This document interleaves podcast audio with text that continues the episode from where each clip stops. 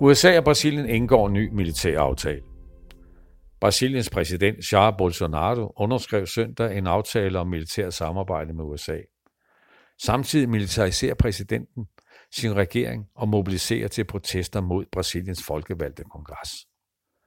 Båndene mellem USA's og Brasiliens to højreorienterede præsidenter blev søndag styrket yderligere, da den brasilianske præsident Jair Bolsonaro underskrev en aftale om styrket militær samarbejde med USA under et besøg hos præsident Donald Trump.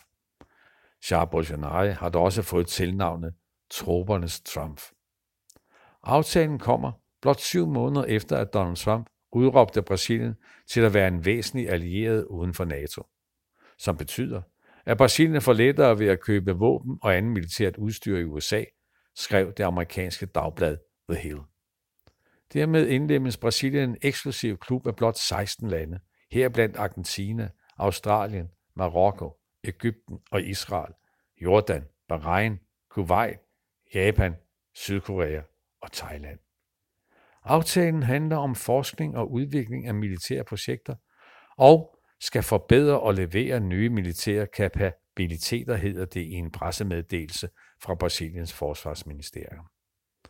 Aftalen blev underskrevet under Charles Bolsonaros besøg hos Donald Trump på præsidentens feriesort Mar-a-Lago i Palm Springs, Florida. Selve underskrivelsen fandt sted på USA's Thousand Command, hovedkvarter for USA's militære aktiviteter i Latinamerika. Aftalen tillader ifølge Reuters private partnerskaber mellem Brasiliens omkring 220 producenter af militært udstyr og USA's militærindustri, og de kan søge om offentlige midler til deres forskning og udvikling af militært isenkram. Ifølge det brasilianske dagblad Forhold de Sao Paulo ledsages aftalen af en fond med 96 milliarder dollars. Aftalen afskaffer også, hvad der beskrives som byråkratiske processer i forbindelse med salg af militært udstyr mellem de to lande, skriver den latinamerikanske tv-station Telesur. TV-stationen tilføjer, at aftalen åbner det amerikanske marked for Brasiliens militærindustri og gør det lettere for Brasilien at sælge militært udstyr til resten af de 28 NATO-lande. Forhandlingerne om aftalen blev indledt i 2017 under den højreorienterede kubpræsident Michael Temer, men de er blevet speedet op siden Bolsonaro kom til magten den 1. januar 2019. Aftalen skal vedtages af kongressen i både USA og Brasilien. Dagbladet Folhav de Sao Paulo skriver, at det brasilianske udenrigsministerium forventer, at aftalen hurtigt bliver vedtaget, men ifølge avisen kan den blive forsinket af konflikten mellem Bolsonaro og en lang række medlemmer af kongressen. De er blandt andet utilfredse med, at Bolsonaro, der selv har en fortid som officer i militæret, i stigende grad udpeger tidligere og nuværende generaler til ministre. Midt i februar fyrede Jair Bolsonaro sin stabschef Onyx Lorenzoni, den første politiker, der åbent støttede Bolsonaros kandidatur til præsidentposten. I stedet udbarede Bolsonaro generalen Walter Braga til ny præsident. Med udnævnelsen af Braga er der nu syv tidligere generaler blandt regeringens 20 ministre. Dertil kommer Bolsonaros vicepræsident Hamilton Mauraro, der er pensioneret general. Hele inderkredsen af Bolsonaros nærmeste rådgivere og minister består nu af tidligere generaler for Brasiliens hær. Konflikten blev skærpet, da Bolsonaro via WhatsApp opfordrede sine egne nærmeste allierede til at aktionere mod kongressen, skriver Folha de Sao Paulo. Præsidentens opfordring kommer i køvandet på, at sikkerhedsministeren, eksgeneral Augusto Heleno, kaldte kongressens medlemmer for gangstere.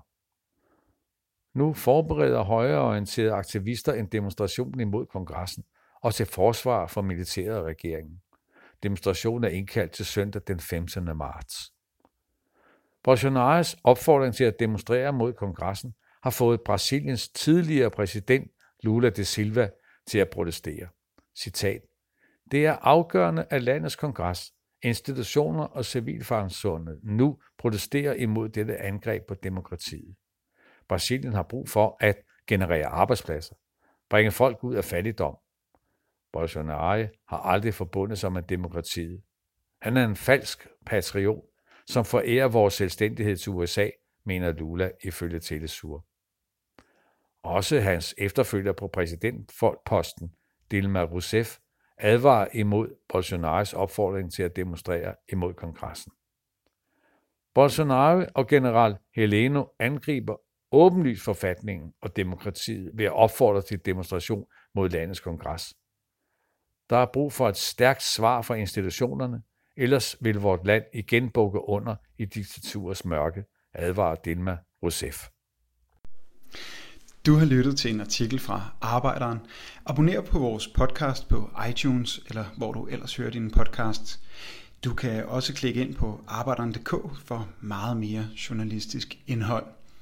Du er også velkommen til at følge Arbejderen på YouTube, Facebook, Instagram eller Twitter, samt tilmelde dig Arbejderens daglige opdatering på Messenger.